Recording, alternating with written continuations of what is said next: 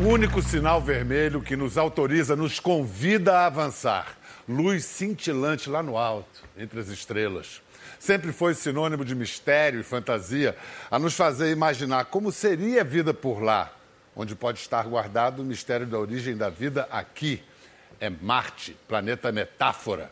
Hoje, os cientistas anunciaram uma descoberta há muitos anos sonhada. Localizaram água em Marte. E parece ser muita um lago de 20 quilômetros de extensão debaixo da camada de gelo no Polo Sul marciano. E agora a gente vai conhecer um cientista brasileiro diretamente envolvido na exploração do planeta vermelho. Ele está lançando um livro que abre os portais marcianos para nós outros leigos. Além de responder a curiosidades sobre o nosso vizinho cósmico ruivo, ele também responde a pergunta que mais escuta na vida: Como é que você foi parar na NASA?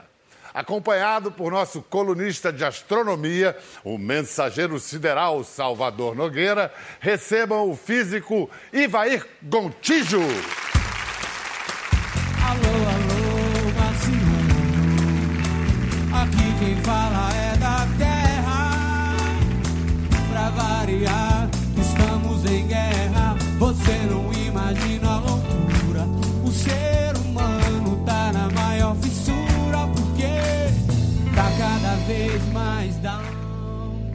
Não precisa me responder começando por Pangeia, pode ser uma coisa mais breve. Como é que você foi parar na NASA? Olha, é uma história tão comprida, essa história de ir parar na NASA, porque para parar em algum lugar você tem que começar em algum outro, né? Então eu escrevi esse livro, A Caminho de Marte, que Este conta... livro, vamos, vamos fazer o serviço aqui.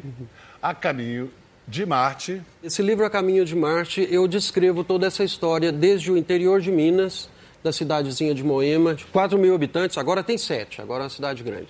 É, e passando pelo norte de Minas, onde eu administrei uma fazenda, indo para a Escócia, passando 10 anos na Escócia, depois trabalhando na Califórnia em empresas de fibra ótica, projetando lente para cirurgia de catarata, para implantar no olho humano, e depois acabei indo trabalhar na NASA. Mas pelo caminho que você descreveu, naturalmente você ia parar na NASA, não é não, Salvador? Óbvio. É praticamente uma linha reta. É, assim, uma consequência, né? Causa e efeito, causa e efeito. É isso. A contracapa do caminho a Caminho de Marte é escrita pelo grande popularizador da ciência e cientista também, o físico Marcelo Gleiser. E ele diz: é a prova de que com esforço e determinação é possível realizar nossos sonhos de criança. Se você pôs na capa é porque era um sonho de criança seu. Como é que era esse céu da sua infância e o que, que ele provocava na sua imaginação? Eu presumo que se era interior de Minas Gerais, era um céu estrelado, né? Era, com certeza. Bom, primeiro na cidade de onde eu vim, é, eu conto a história aí no livro a primeira vez que eu assisti TV.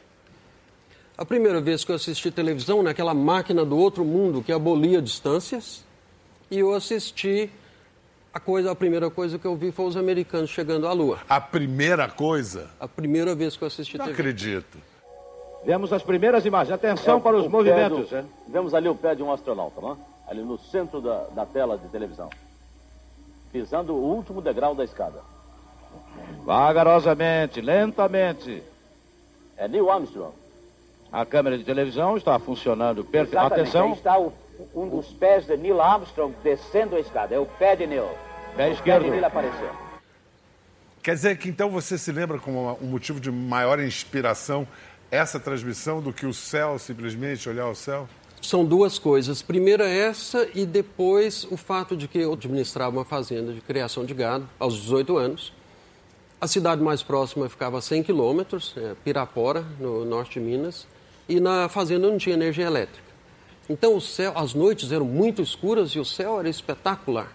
E, e isso assim despertou ainda mais a vontade de estudar e entender aquelas luzes do Quer céu. dizer, com 18 anos você tinha concluído já o ensino médio na época, Tinha, é, isso. Eu fiz. mas nem pensava em fazer um curso superior. Eu sou técnico agrícola.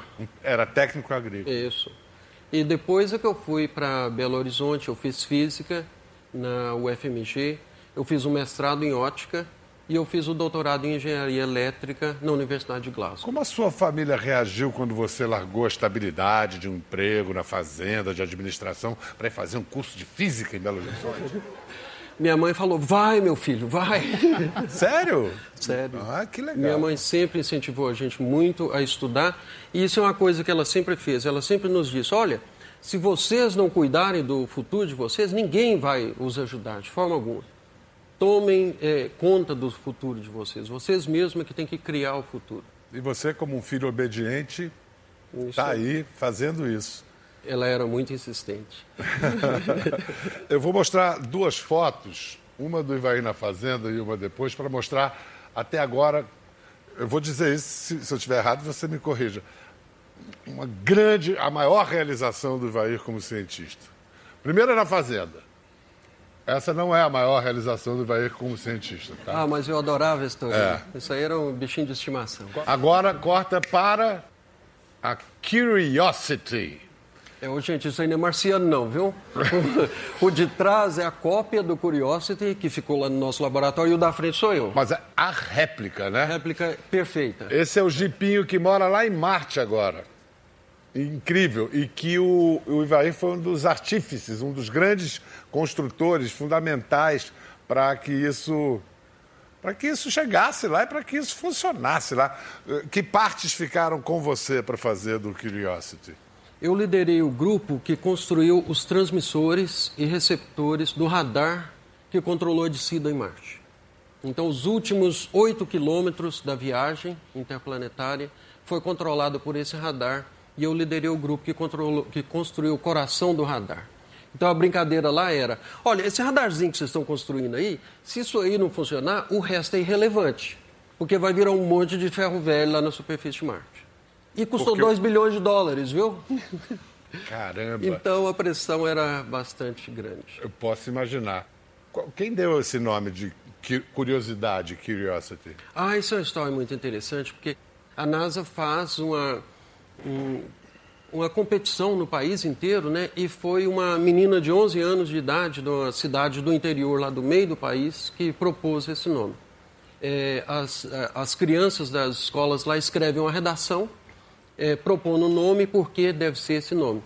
E a redação dela foi a que ganhou. São seis anos já que ele está ali dando volta? Isso, ele está lá desde 6 de agosto de 2012. E, e de lá para cá, o que, que ele tem nos revelado de mais importante sobre Marte? Eu diria que a coisa mais espetacular que ele descobriu, Pedro, é que dentro daquela cratera onde ele desceu, ele desceu na cratera Gale, 150 quilômetros de diâmetro, dentro dessa cratera houve um lago, água líquida, estável por milhões de anos. Que já houve água líquida em Marte, a gente já sabia, mas poderia ter sido um episódio, né, uma coisa de pouca duração. Por exemplo, a gente sabe que na Terra tem pedra líquida. Existe granito líquido no planeta Terra, lava de vulcão, só que não dura muito tempo, ela congela. E em Marte, será que a água que correu em Marte era uma coisa que aconteceu em pouco tempo? ou foi uma coisa estável. Agora nós podemos dizer com 100% de certeza que houve um lago com água estável por milhões de anos nessa cratera, e isso é muito importante, né? Para isso existir, é preciso ter todo um ciclo hidrológico. É preciso ter rios correndo para dentro dessa, desse lago, é preciso ter nuvem, chuva. Então agora nós sabemos que houve dias chuvosos no planeta Marte. E as implicações são enormes. E em água estável é possível que vida poderia ter se formado. Aí que eu estava esperando você chegar. né? Tinha água, portanto tinha rio, portanto tinha nuvem, portanto tinha chuva, portanto tinha vida. Não, a gente Não não, é tão pode simples dar... assim. Não. A gente não pode dar esse pulo ainda, né? Quem sabe um dia a gente vai. Se a gente continuar insistindo, um dia nós vamos resolver é, é, essa questão. E uma das coisas legais que o Curiosity descobriu é justamente a detecção de moléculas orgânicas aí nesses sedimentos Isso da cratera, né? Então, quer dizer, a gente ainda não pode dizer que houve vida, mas a gente sabe que a matéria-prima para a vida, que são as moléculas orgânicas, existiam em Marte na mesma época em que você tinha esse ciclo hidrológico, você tinha chuvas, você tinha água em estado líquido de forma estável na superfície. Então, assim, os ingredientes aparentemente estavam todos lá. A pergunta que falta a gente responder é o que, que o que, que foi feito, qual foi a receita que usou esses ingredientes? Será que a vida apareceu em Marte? Será que houve esse salto, né? É, vamos voltar à história do pouso. Salvador, talvez você saiba me informar. Quantas vezes já tentaram pousar em Marte antes do Curiosity e, e foi um desastre? Olha, já tentaram algumas, muitas fracassaram. Eu, eu conto nos dedos as que deram certo que eu me lembro de cabeça. Então tem a Viking 1 e 2, tem o, o, o Sojourner lá na Mars Pathfinder, tem a Phoenix, tem o, o Spiritual Opportunity e o Curiosity. Então são oito ao todo. Oito que pousaram, todas americanas. Mas que foram e, e- e que foram estraçalhadas, Agora, que os- estilhaçadas na hora Os de pousar. russos lançaram várias e todas elas se espatifaram, pelo menos umas quatro ou cinco. Os europeus tentaram duas vezes, também não funcionou. Parece que tem uma maldição lá que só os americanos conseguem pousar em Marte. Os russos tentaram mais recentemente, agora em parceria com os europeus em 2016 e mais uma vez não conseguiram. Qual é o negócio, Ivair? É uma coisa da velocidade com a gravidade de Marte? Que- que- qual é o grande desafio? O grande desafio é que Marte tem atmosfera. Né? Não é, Tem atmosfera. Tem atmosfera, mas é, o é o pior dos casos possíveis, que a atmosfera é muito rarefeita. Então a atmosfera é tão fininha que é igual à nossa atmosfera a 30 km de altura. Então ela tem que ser levada em conta, senão é, não funciona, mas ela não é, é, densa o suficiente como a nossa, que para a queda funciona bem. É, tudo é muito mais complexo lá. Por isso que no prólogo do livro o Ivair diz que ele pretende provocar algumas risadas com o livro, quem sabe convencer a, alguém, a quem lê o livro, que a ciência e a tecnologia podem ser tão emocionantes quanto o gol em final de Copa do Mundo. Sabe por quê? Vocês vão ver a reação da equipe da NASA quando o, o Curiosity foi pousar. Ninguém sabia se ia dar certo. Bom, não vou contar, vamos ver. Uh, it is reporting that we are seeing Gs on the order of uh, 11 to 12 Earth Gs. Uma bola de fogo. Commercial 2 is starting. We are now getting telemetry from Odyssey. We should have parachute deploy around Mach 1.7. Parachute is deployed. We are decelerating. Sep- has separated. We're found the ground. We're down to 90 meters per second at an altitude Agora of que vem a 6.5 parte mais kilometers. interessante. Agora, né? São os qu- oito segundos? né? Olha só, Standing by for batch separation. tá, o nosso radar nesse ponto já está funcionando. O radar está funcionando Já está funcionando nesse ponto. Eles já aplaudem que isso deu certo, mas ainda não. Cada um desses passos, Altitude of 1 kilometer descending. quando eu vi. Então agora nós vamos de pendurar o veículo com cordas, porque nós não queremos aqueles jatos batendo na superfície do planeta, porque levanta muito material. Quando eu ouvi o meu colega dizendo que nós achamos o solo com o radar, Ó, pousou. E aí?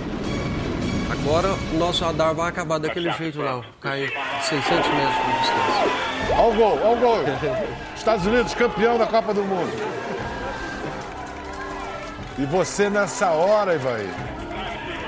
Ah, eu sou um mineirinho desconfiado, eu ainda não tinha acreditado tinha dado certo. Eu queria ver uma foto primeiro. Você acha que eu vou acreditar só porque o povo estava As pessoas chorando, emocionadas, se abraçando e você lá, mineirinho. Lá sentadinho lá esperando, eu quero É? ver uma foto, eu quero ver uma foto. Será que vai chegar a foto? Ó, tá todo mundo comemorando e o Ivaí desconfiado.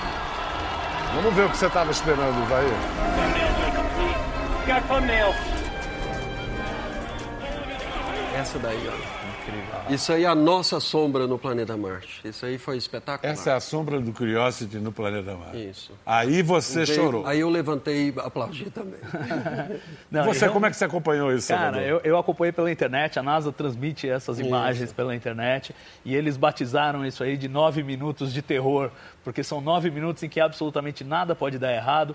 O Ivair estava falando o lance da atmosfera marciana, aquela coisa de que ela é, é suficiente para atrapalhar, mas é insuficiente para ajudar o pouso e, e- e é realmente um drama. E essa foi a primeira vez que se usou esse método de pouso.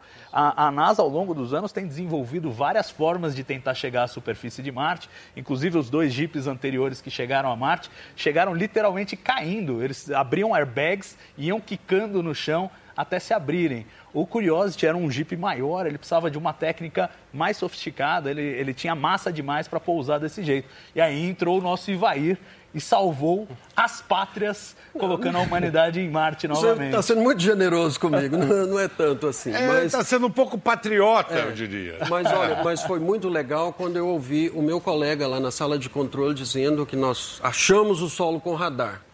Nesse ponto eu botei a mão no ombro da minha esposa e falei, eu acho que esse trem agora vai dar certo mesmo. Esse trem é o mineiro, até o Curiosity vira trem. E tem um negócio que desde o lançamento é tudo muito programado, só tem uma janela de lançamento da Terra para Marte. Tipo astrologia, né? Tem que ver as posições dos astros. É, com a diferença de que funciona, né? É, o negócio é que né, os, os planetas estão em suas órbitas e a gente lança a coisa não na direção que Marte está, a gente lança na direção aonde Marte vai estar daí a nove meses.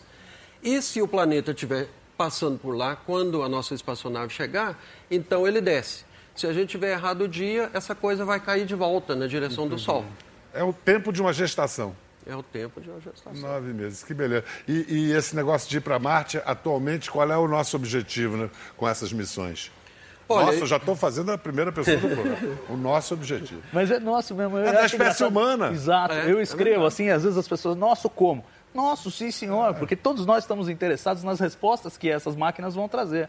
Então, pô, é nosso, é o nosso Que conhecimento. respostas que elas vão trazer, Ivaí? Olha, a próxima missão que a gente está trabalhando, a Mars 2020, é um veículo parecido com o Curiosity, com um conjunto diferente de instrumentos. Eu represento um dos instrumentos, eu sou o engenheiro responsável por todas as interfaces entre o instrumento e o veículo. Esse instrumento e os outros, que vão os outros seis, a ideia é usar esses instrumentos para escolher os melhores materiais eh, do planeta Marte que tenha algum material orgânico dentro. Então, nós vamos coletar amostras que tenham material orgânico dentro, colocar isso dentro de tubinhos eh, eh, selados, tubinhos metálicos, e nós vamos deixar isso na superfície de Marte. Uma missão futura depois vai para Marte com um pequeno foguete com combustível, coletar essas amostras, botar no foguete e trazer isso de volta para Estamos falando de uma missão futura ainda não tripulada. Ainda não tripulado. Ainda a ideia é trazer essas amostras para a Terra, porque aqui a gente tem muito mais tecnologia, né? Todas essas técnicas de biologia molecular, de sequenciamento de DNA. Para analisar aquilo Isso, tudo. para analisar isso aqui e tentar responder essa Quanto pergunta. tempo você acha que o pessoal está analisando esse material aqui? A nossa missão vai ser lançada em 2020. A segunda missão para trazer essas amostras eh, de Marte ainda não tem uma data definida, possivelmente 2026 por aí. E cá, vocês diriam que os filmes de ficção científica que influenciam os cientistas ou as descobertas científicas que inspiram os filmes? Vamos ver um exemplo de um filme recente com aquele gato do Matt Damon.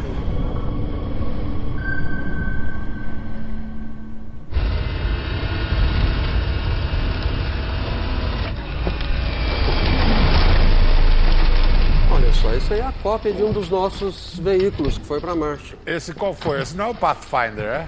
É a Pathfinder. Esse é Pathfinder? esse é o Pathfinder, Eu achei, eu achei que é o. Pathfinder O- era menorzinho.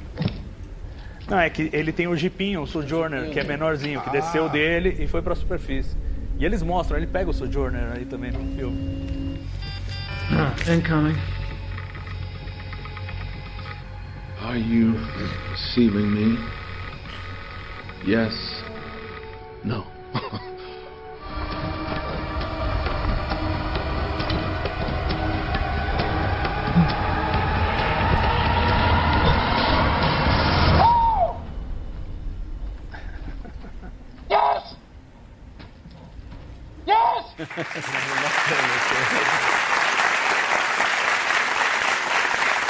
Então, quem influenciou quem? O roteirista deu uma boa ideia ou esse tipo de comunicação já existe? Ah, bom, a gente não faz esse tipo de comunicação, mas a gente faz comunicação todo dia né, com os veículos em Marte. Todo dia a gente manda comandos para o veículo, ele executa, tira foto, faz experimentos e à tarde, quando o satélite vai passar, o veículo aponta a anteninha dele na direção de um satélite que vai passar no céu marciano, transmite os dados para o satélite, o satélite manda os dados de volta para a Terra. No dia seguinte, a gente chega lá, tem eh, respostas de eh, medidas feitas em Marte, fotos e um monte de detalhes sobre a saúde do veículo também. É, é espetacular. Agora, o- e- nesse filme aí, o, o Matt Damon ele, ele planta batatas, é no, no melhor sentido. É, ele faz uma estufa e planta batata. Isso seria viável? Olha, tem, tem alguns estudos que sugerem que sim, inclusive o pessoal usando eh, terrenos áridos eh, e usando várias amostras de batata, mostrando que talvez isso fosse possível. Esse filme como um todo e o livro em que ele é baseado, eles são eh, eh, bem rigorosos do ponto de vista científico. A única- paisagem é muito fiel, né? a paisagem é muito muito boa. fiel, os, os equipamentos que eles usam são fiéis. Então você vê ele pegando o Pathfinder ali, é, que é uma sonda que está em Marte mesmo, e hackeando ali para poder usar a Va- sonda velha. Vamos comparar as sondas. Aí, Ah, isso mesmo. Pois é. a- aquela Spirit e Opportunity é, no canto esquerdo da tela. Isso, o pequenininho lá é o, o- Pathfinder. o Pathfinder lá, que é o, o- o veículo, ele é mais ou menos é, uns 60, 50 centímetros. É um skate. Meio metro. É, É. meio metro de tamanho. Já o Spears e Opportunity são do tamanho de uma mesa com aqueles painéis solares. Aquelas coisas que parecem asas ali são os painéis solares. E o seu já é um Jeep O mesmo. nosso é um monstrinho, né, de 900 quilos na Terra. Isso aí tem o tamanho de um carro compacto e pesa 900 quilos. Na Terra. Na Terra. E em Marte pesa quanto? 38% do peso, ou seja, 300 e poucos quilos. Ou seja, uma pessoa que na Terra pesa 100 quilos, em Marte vai pesar só 38. E você é uma- sabe por que, eu quero ir para Marte? Agora tá tudo explicado, porque o Salvador quer ir para Marte, tá certo. Aliás, por falar nisso, quando é que vai chegar uma nave tripulada? Ah, eu não me arrisco. Olha, olha. A é, pergunta de é, não sei quantos Eu bilhões de chutaria dólares. assim, entre, entre 10 e 30 anos. é o pouco? intervalo. É, é pouco, mas assim, não é tão pouco quanto a gente gostaria. né? Aliás, eu tô para Você ganhar... principalmente, É, é. Não, mas, eu, mas aí é questão de realismo, né, Biel? Eu tô para ganhar uma aposta em 2020 com um amigo meu que eu fiz lá em 2003 Sei. que ele falou, não, até 2020 a gente vai ter humanos em Marte. Eu falei, não dá tempo, porque ninguém está planejando nisso ainda, até você planejar, executar e acontecer, não dá tempo. Eu vou ganhar, mas mais um pouquinho eu Você já, vou você ganhar. já conhecia o Elon Musk? Já tinha falado com ele Pois é, época? o Elon Musk quase me fez perder essa aposta, mas não deu tempo e não vai dar tempo. Agora, de certa forma, é por isso que existe essa incerteza tão grande. Porque o Elon Musk e o processo da SpaceX pode acabar acelerando uma coisa que a NASA está imaginando, assim, final da década de 2030, de repente entra um Elon Musk aí e faz as coisas andarem mais depressa. Nesse sentido, a iniciativa privada é bem-vinda. É, com certeza Eu é. Vou perguntar a ele, não querer dar estatal lá, ele não vai querer falar. O que, que você tem? Nós, nós desejamos muito sucesso para eles, com certeza. Eu já ouvi essa resposta. É, pois é.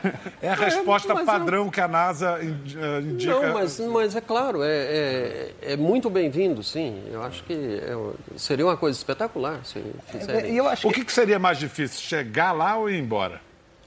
Olha, Tudo é difícil, é, né? eu acho que essa é a boa resposta. Tudo é muito difícil. Não, porque e o, assim, o, o Elon, quando abriu vagas para quem quisesse ir para Marte, avisou que era para ir. Passagem só de ida. É, na- na verdade, ele quer fazer a ida e a volta, mas o, o lance é o seguinte: o problema de você ir para Marte com tripulação, o que significa uma massa enorme que você vai descer lá e que você vai ter que subir de volta depois, é que você não consegue ter um, um foguete grande o suficiente que você pouse ele lá e ele ainda tenha combustível para voltar. Então a estratégia para um voo tripulado, e é a estratégia do Elon Musk, é o seguinte: o foguete tem combustível para ir. Aí é preciso fabricar combustível em Marte. Por isso, inclusive, que o próximo foguete dele usa metano. Porque metano é uma coisa que você consegue fabricar facilmente com os materiais que você tem em Marte, com as substâncias que você tem em Marte, o inventário ali é marciano. Então esse é um desafio muito grande. O Ivair estava falando de retorno de amostras, né? A gente trazer amostras aí a- a- até o final da próxima década. Isso dá para você fazer com foguetes menores que você leva já com o combustível para ele voltar. Mas para você mandar gente para lá, vai ser um desafio maior. Agora, tem o ganho também, né? O Ivair estava contando todo o processo que é de comunicação e de comando desses veículos não tripulados. Então, você manda o sinal, o tempo de viagem da- na velocidade da luz até chegar a Marte, o robô executa, manda o sinal de volta, o sinal volta para você, você decide a próxima coisa. Vai muito devagar. A gente viu o Opportunity ali, que é um dos jipes que ainda estão operando em Marte, lançado em 2004, e ele já fez uma maratona em Marte, já cumpriu mais de 42 quilômetros de percurso. Mas isso em o quê? Em mais de década. Um ser humano em Marte poderia fazer isso em três dias, em um dia se ele tivesse um veículo. Então, quer dizer, a diferença de escala de uma missão tripulada para uma não tripulada é enorme. A gente está falando de gastos de bilhões, trilhões de dólares, e muita gente às vezes reage falando, ah, mas não era melhor gastar esse dinheiro aqui na Terra? A resposta, em geral, é que esse dinheiro investido na exploração espacial reverte de alguma maneira para cá, para a nossa vida na Terra. Uhum. Como, por exemplo, vai. Olha, é difícil dizer exatamente como, mas deixa eu te dar um exemplo. Pensa na história do Santos Dumont. Santos Dumont era rico e investiu o dinheiro dele né, naquela maluquice de fazer um, um, um aparelho mais pesado do que o ar para voar. O retorno que ele trouxe para a humanidade em geral foi tão grande que não houve dinheiro tão bem investido quanto aquele. E eu diria também, pelo que eu sei, que só a missão para pisar na Lua Dali, o que, que foi? Micro-ondas, que outras invenções vieram de. Um monte. Um, um monte. monte. Desde de... coisas que parecem simples, como o uso é, constante de velcro, que é uma coisa que a gente usa em tênis, é, começou a ser usado efetivamente nas missões lunares para prender as coisas na espaçonave, já que você não tinha gravidade. Então, quer dizer, é, é um monte de invenções. Missões a Marte, por exemplo, tem um exemplo muito bacana que, é do, uh, que vem do Opportunity também, esse Jeep anterior ao Curiosity, em que instrumentos usados para detectar minérios em Marte depois foram aplicados em Vitória, no Espírito Santo, para medir poluição atmosférica. Então, assim, as leis da física e da química que valem em Marte valem na Terra. Se você aprende a fazer medições super desafiadoras em Marte, elas vão ser feitas de forma mais efetiva e mais barata aqui na Terra, no final das contas. Por fim, uma coisa importantíssima de se dizer é que quando falam, estão jogando dinheiro fora, parece que eles põem o dinheiro no foguete, lançam e o, o dinheiro vai para Marte. Não, esse dinheiro é gasto na Terra. Os engenheiros, os cientistas, todo mundo que trabalha nessas missões está sendo sustentado por esse processo. Além do que tem o vice-versa. Assim como tem essa coisa de estudar o espaço para aplicar na Terra, tem gente que estuda a Terra para entender melhor o espaço. Vamos receber um astrobiólogo que é um dos contemplados no edital do Instituto Serra Pilheira, que financia pesquisa e divulgação científicas. Aplaudam Douglas Galante. Alô, alô, Marciano. Aqui quem fala é da terra. Pra variar, estamos em guerra. Você não imagina a loucura. O ser humano tá na maior fissura. Porque tá cada vez mais.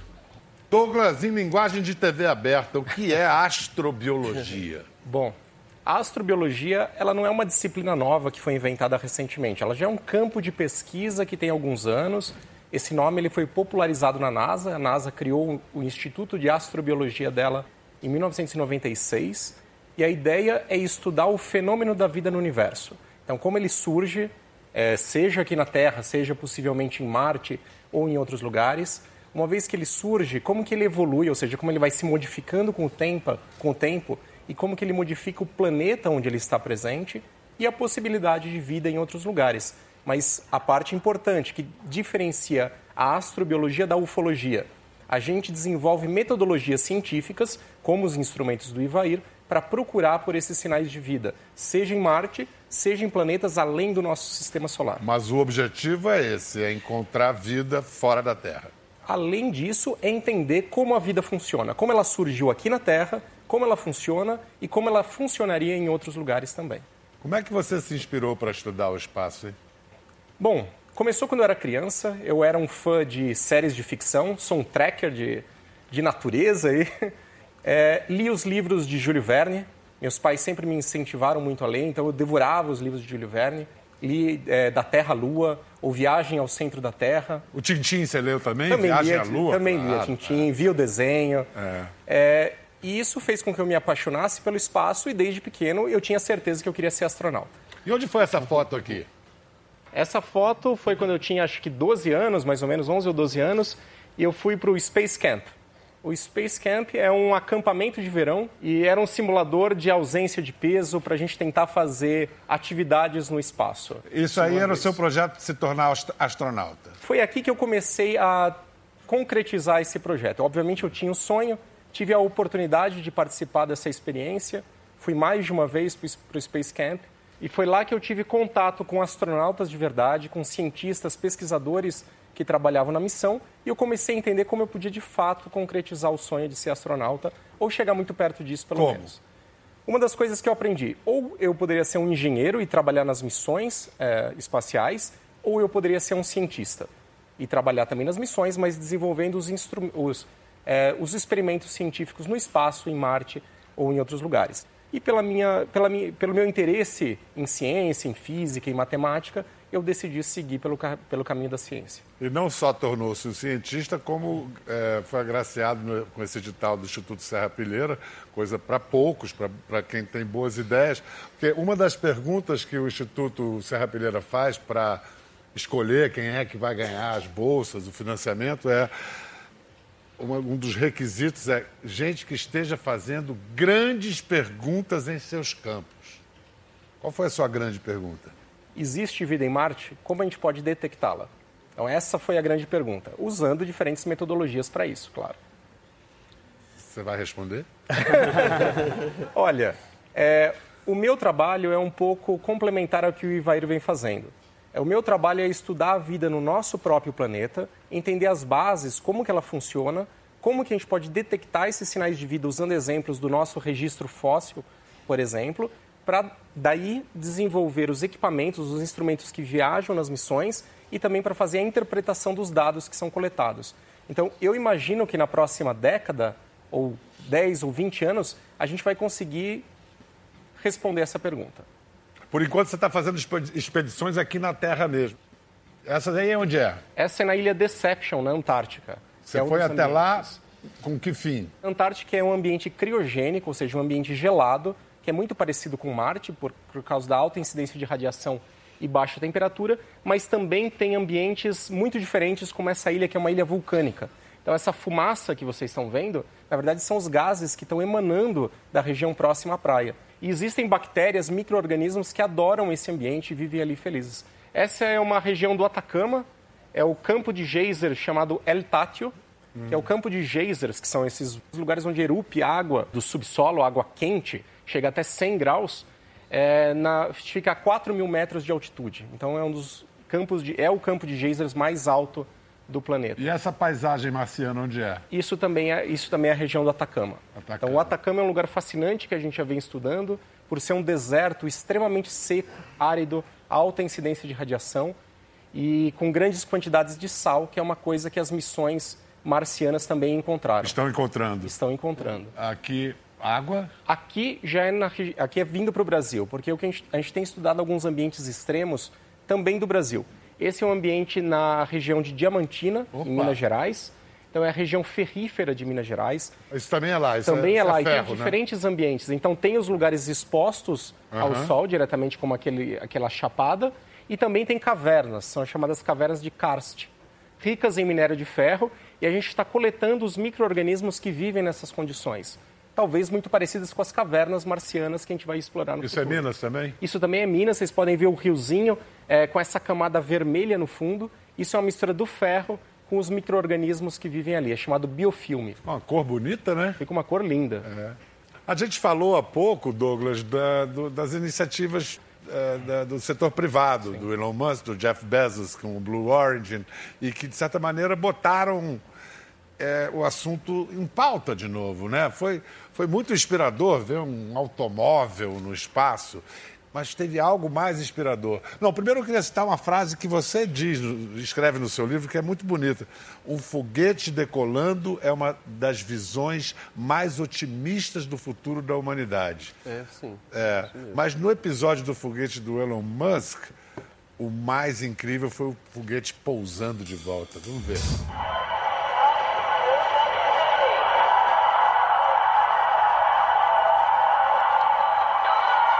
Isso é o pessoal gritando, né? E essa imagem é incrível, né? É incrível porque a gente se relaciona com ela, né? A gente se identifica. É um homem num carro. Um homem num carro.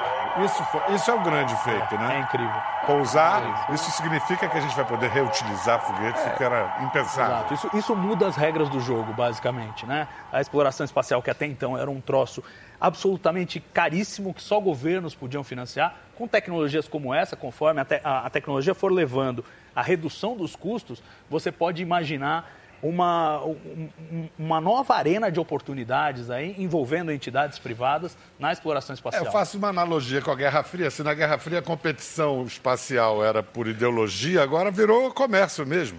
A China não está com, com projetos de, de mandar foguetes para garimpo, uma coisa parecida? É, pois é, eles, eles têm. Existe uma ambição muito grande, isso mais voltada para o lado lunar, né? De você fazer mineração na Lua. Então tem vários, vários elementos de interesse e que isso não acontecia até agora, basicamente porque era mais caro ir até lá e voltar do que o material que você ia trazer de volta, o valor do material que você ia trazer de volta. A partir do momento que a viagem começa a ficar mais barata, isso se torna economicamente viável. E vai, fala assim, colonizar a Lua, colonizar Marte. O que está mais perto, colonizar Marte ou a Lua? Não responde ainda não, guarda para daqui a pouco, porque antes a gente vai ouvir de David Bowie, Starman.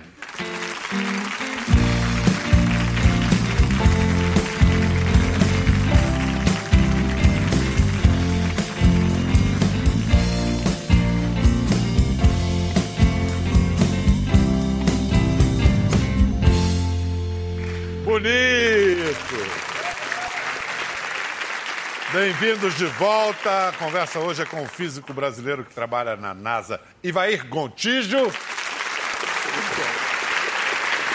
O cientista Douglas Galante. E o nosso colunista sideral aqui do programa, Salvador Nogueira. Então, a nossa primeira morada cósmica vai ser Lua ou vai ser, ou vai ser Marte? Bom, a nossa primeira morada e a melhor delas é esse planeta aqui. Não há nada tão bom quanto esse planeta Terra. A segunda morada, eu diria que seria o planeta Marte. Porque o planeta Marte é um. Bom, primeiro é um planeta, não é uma Lua. Ele tem muito mais gravidade do que a nossa Lua. Ele tem atmosfera, a Lua não tem.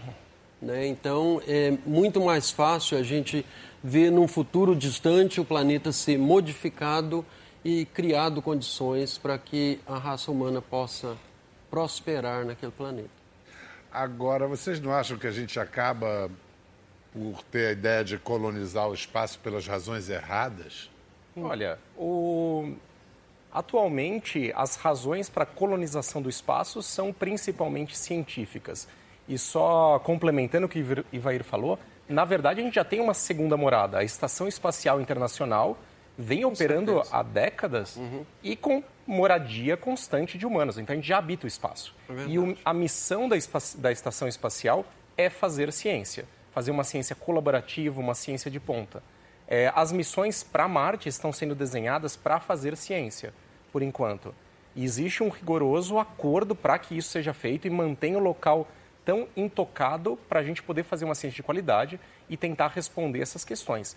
Pelo menos ciência nesse tipo de exploração do sistema solar, é, ela é baseada nessa para pesquisa científica. Claro, existem outros interesses quando você fala da parte militar, telecomunicações e outras não, eu questões. estava forçando a barra um pouco na ficção científica, mas tam... também um pouco catastrofista, mas, mas nem tanto, que é o colapso ambiental que o planeta está vivendo já, e muito próximo. Então, muita gente acha que a gente vai ter que colonizar o espaço porque não vai sobrar planeta para se viver, ainda mais com a superpopulação que a gente tem. Uma coisa que eu acho importante nisso, o Ivair falou da gente modificar o ambiente marciano para que ele se tornasse habitável. Isso é o que se chama terraformação ou geoengenharia. O interessante da gente pensar nesse problema para Marte é que a gente aprende como controlar um ambiente como um todo, um planeta como um todo. Mais interessante do que mudar Marte, a gente pode usar isso para mudar a Terra e para combater esses males que a gente vem fazendo. Então, como que a gente pode combater o aquecimento global, a destruição da camada de ozônio e por aí afora? Então, de novo, é uma aplicação de problemas do outro mundo aqui na Terra. Isso Muito isso- legal. é, Isso é uma coisa muito interessante, porque Agora nós sabemos, Marte teve então uma atmosfera muito mais espessa, teve nuvem, teve chuva. E o que, é que aconteceu? Né, o, na, no início do planeta Marte, ele era muito parecido com a Terra, há 3 bilhões, 3,5 bilhões de anos atrás. Era muito parecido. Alguma coisa muito catastrófica aconteceu lá, não foi imediato, mas foi uma coisa que durou muito tempo, provavelmente mas o planeta se diferenciou muito da Terra. É importante a gente entender como isso aconteceu. Poxa! Salvador, qual é a notícia mais bombástica que você ainda vai divulgar, que você acredita? Bom, eu aposto que a gente vai descobrir vida fora da Terra. Uh! É, é uma aposta, no sentido de que eu não sei se vamos ou não vamos, mas eu aposto que sim. É, nos últimos é, dias, inclusive, eu tenho é, estado bastante empolgado. Algumas descobertas que fizeram em Célado, uma luazinha lá ao redor de Saturno, descobriram que tem uma química orgânica super complexa ali e talvez a gente já tivesse trombado com alguma evidência de vida ali, só o instrumento que estava a bordo da espaçonave, a Cassini, não tinha a fineza suficiente para detectar que eram moléculas realmente provenientes de vida. Então, acho que assim, os instrumentos estão sendo desenvolvidos para fazer essa descoberta, a nossa expansão científica é, pelo espaço está se expandindo, então temos missões. A Europa, a Lua de Júpiter, que tem um potencial para abrigar vida, temos missões é, ambicionadas aí para Encélado também, é, no sistema de Saturno. Temos Marte, que é um candidatíssimo para descoberta, de repente, de vida fóssil, ou talvez até vida neste momento no planeta vermelho. Então, assim, as, as possibilidades são tantas, isso sem falar dos planetas fora do sistema solar, que são um universo à parte.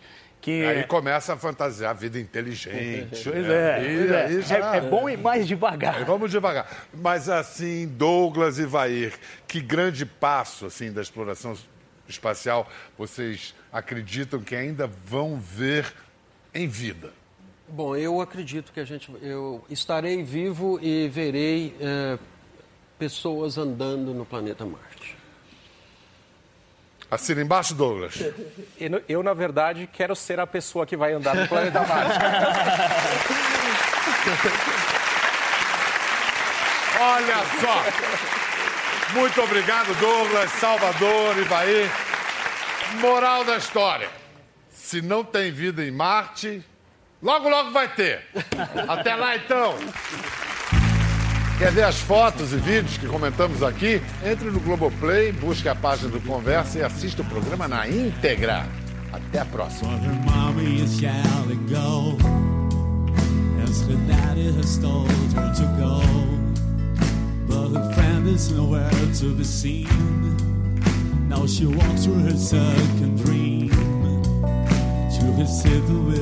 Carrots fill Now she's looking on the silver screen But the film is a sad and bore but she's lived it ten times or more.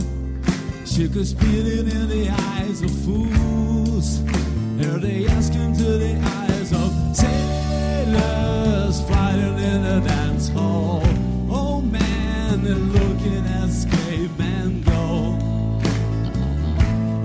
Show. Take a look at the long man bidding up the wrong guy. Oh man, wonder if we'll ever know. He is the best that he shows. Is the life on?